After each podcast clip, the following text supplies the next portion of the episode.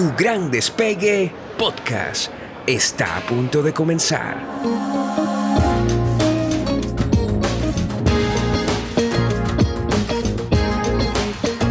Soy Andreina Tencio, tu coach para este viaje.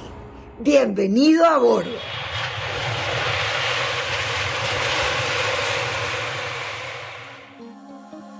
Y hoy en este episodio de Tu Gran Despegue Podcast es un poco la idea es ir eh, como quitando esas cargas que nos pesan, que hacen que el despegue hacia donde queremos o la caminata sea muchas veces pesada, agotadora. Y hoy te quiero hablar de lo que se escucha, se lo he escuchado a filósofos, a psicólogos, hablar de lo que es el exceso de positivismo. El exceso de positivismo tiene que ver con un mensaje social constante que yo diría que muchas veces se ha convertido en un bombardeo, no solamente a través de redes, eh, libros de autoayuda, crecimiento personal, es decir, aun cuando veo la parte luminosa de todos estos mensajes, cuando cada uno de ustedes se lo puede tomar tan a, pecho que pareciera que todos tuviéramos que estar en un estado de gloria permanente, en un estado casi que de euforia y mantener nuestra actividad, eh, eh, nuestra actividad siempre eh, full, nuestra, de alguna manera, esa euforia refuerza la idea de que todo es cuestión de actitud, todo es cuestión de ¿Qué pasa el día en que tú no tienes la mejor actitud? En que el día está lluvioso y de alguna manera no tienes mucha serotonina o que vienen pensamientos terribles de escenarios que tú no quieres, que además de que aun cuando sabemos que el 95% de esos escenarios que tú no quieres nunca se llegan a dar, pero eso lo, lo entiende como que nuestra mente y nuestra razón. Pero la realidad de la vida cotidiana de cualquiera, de, de, aquel que ganó un Oscar, como de aquel que no es conocido por nadie, es una vida que está marcada por una cantidad de emociones donde no todas son cómodas. Es decir, el mensaje muy eh, ratificado en redes sociales hace ver mucho cómo eh, eh, la emoción del éxito, del logro y eso es una realidad, pero no es la total realidad. No estoy hablando que escojamos entre tener una actitud positiva y tener una actitud eh, negativa. No, por supuesto que ninguno nos gusta experimentar emociones como la tristeza, como el miedo, como la ansiedad, que son emociones incómodas, son emociones que crean una química en nuestro organismo que no favorecen. Ahora, la vida es muchas veces un péndulo, un movimiento entre todo eso virtuoso que, que, que, comunican los libros, las propagandas, los videos motivacionales y también esa parte donde tú empiezas a sentir, y aquí te quiero hablar a ti, a esa persona que en un momento dado eh, se levanta un día y dice, ¿sabes qué? Eh, eh, mi ánimo fluctúa, mi ánimo hoy no me permite salir ni siquiera en las redes sociales porque siento que voy a sonar absolutamente pues vacío, incongruente, inclusive a personas que yo considero que tienen mucha salud mental, que son personas centradas, yo muchas veces le hago la pregunta y le digo, oye, tú realmente eh, sientes que todos los días eh, has sido productivo, eh, pues hiciste todo lo que abarcaba ese checklist y realmente la gente que puede hablar eh, honestamente habla también de sus días en las cuales las interpretaciones que hacemos de nuestro entorno y de nuestra realidad no son tan favorables. Hay algo que para mí es importante destacarte y es cómo esas interpretaciones no desagradables y grises son absolutamente temporales, son finitas, pasajeras. Por eso, en mi caso, yo te puedo decir que me ayuda mucho eh, el que en un día que yo digo, ya va, eh, eh, ¿qué estoy haciendo? Esto, esta acción que he emprendido y que me está llevando a tanto esfuerzo realmente no tiene sentido, no, no va a generar los resultados esperados. Y yo tengo una expresión que es la de dejar en remojo.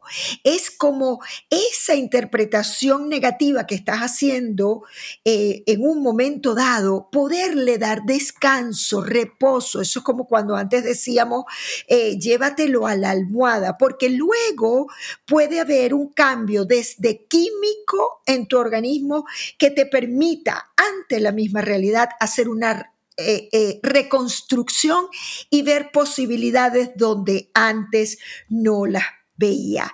Yo creo que este éxito sin sufrimiento del que yo les hablo viene de un sufrimiento que al que llegamos cuando nos autoimponemos estar bien.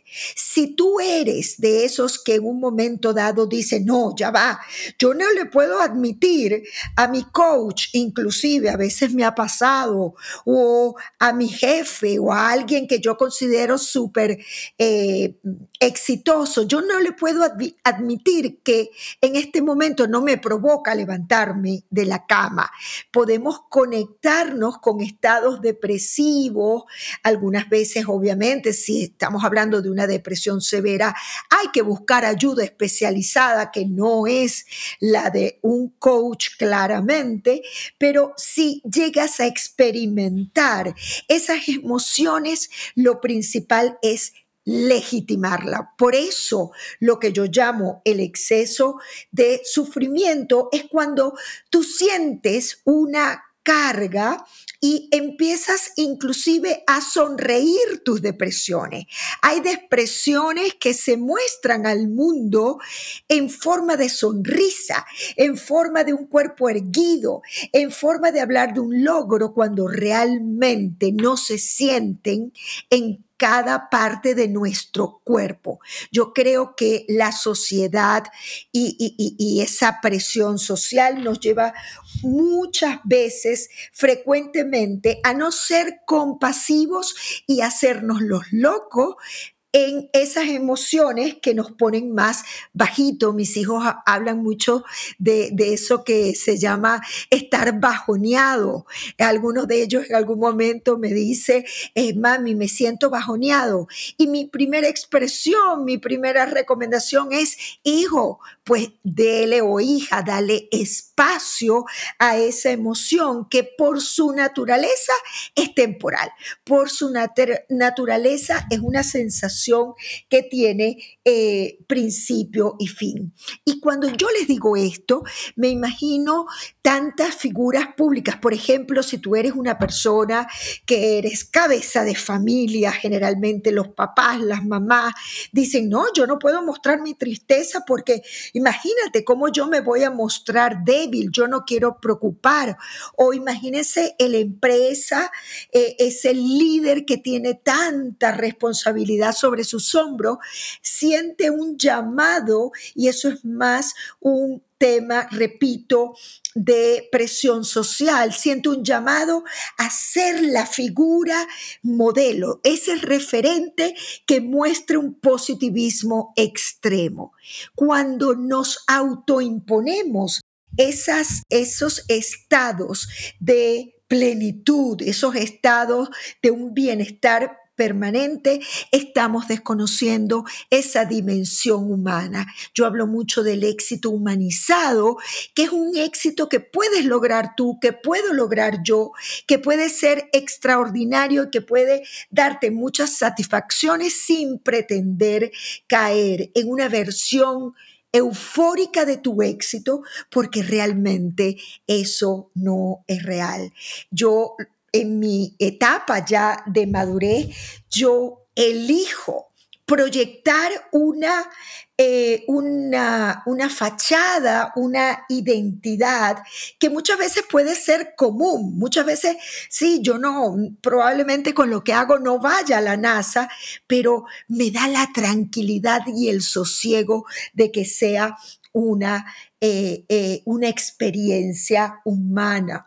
Yo siento que cuando eh, somos reales, podemos de alguna manera vivir el éxito en otros términos. De hecho, repito mucho, mi versión de éxito, que no era la versión de éxito hace algunos años, es justamente la de mi éxito es ser eh, desfachatadamente yo.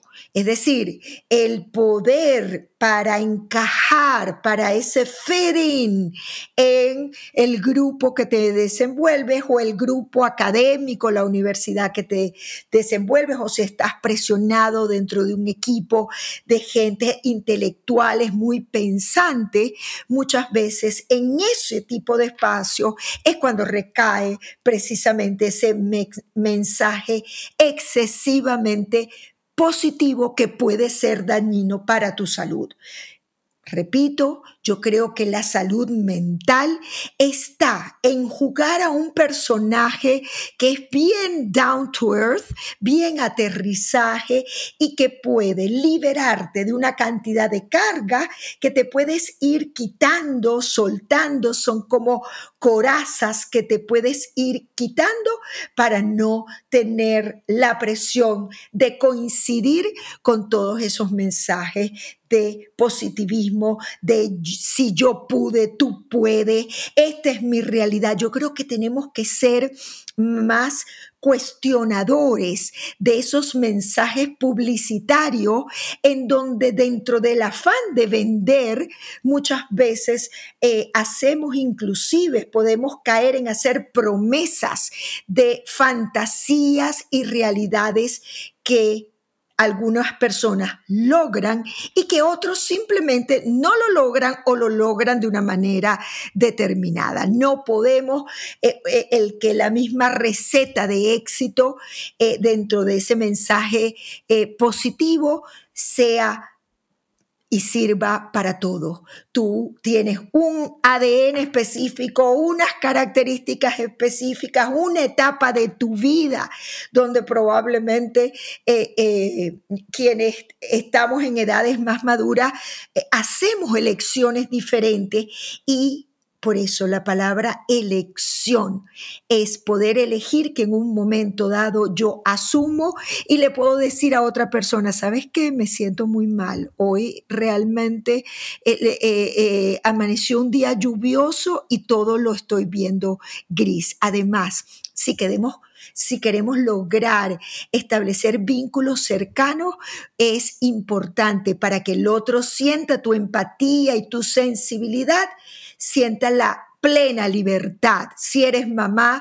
que tu hijo pueda decirte, mamá, tengo miedo. ¿Por qué? Porque ha tenido una madre referente que le ha podido también mostrar la vulnerabilidad. Entonces, en esa propuesta de éxito sin sufrimiento, este es un tema que pudiera aliviarte tus propias expectativas, pudieras aliviar ese dictador interno que muchas veces te está diciendo cosas que hacen que no puedas mirar la vida en arco iris. Yo sí creo que la vida es bella, que inclusive es más fácil eh, de, que lo que lo pensamos, pero admitir y darle espacio a emociones como el miedo, como la tristeza, como la ansiedad, es justamente el camino que te lleva a cruzar ese umbral. Así que, en pocas palabras, el éxito sin sufrimiento creo que es para todos. Gracias por escucharme en este podcast que además estoy desarrollando con, con muchísimo entusiasmo. Eh, suscríbete, hazme comentarios que yo voy a estar escuchando y eh, recuerda, eh, siempre en medio de vidas imperfectas, eh, suceden cosas perfectas. Por eso mis invitados y yo hablo de manera que no caigamos en idolatrar, en idealizar la versión de éxito, sino que lo podamos hablar desde los seres humanos comunes y perfectamente extraordinarios que somos.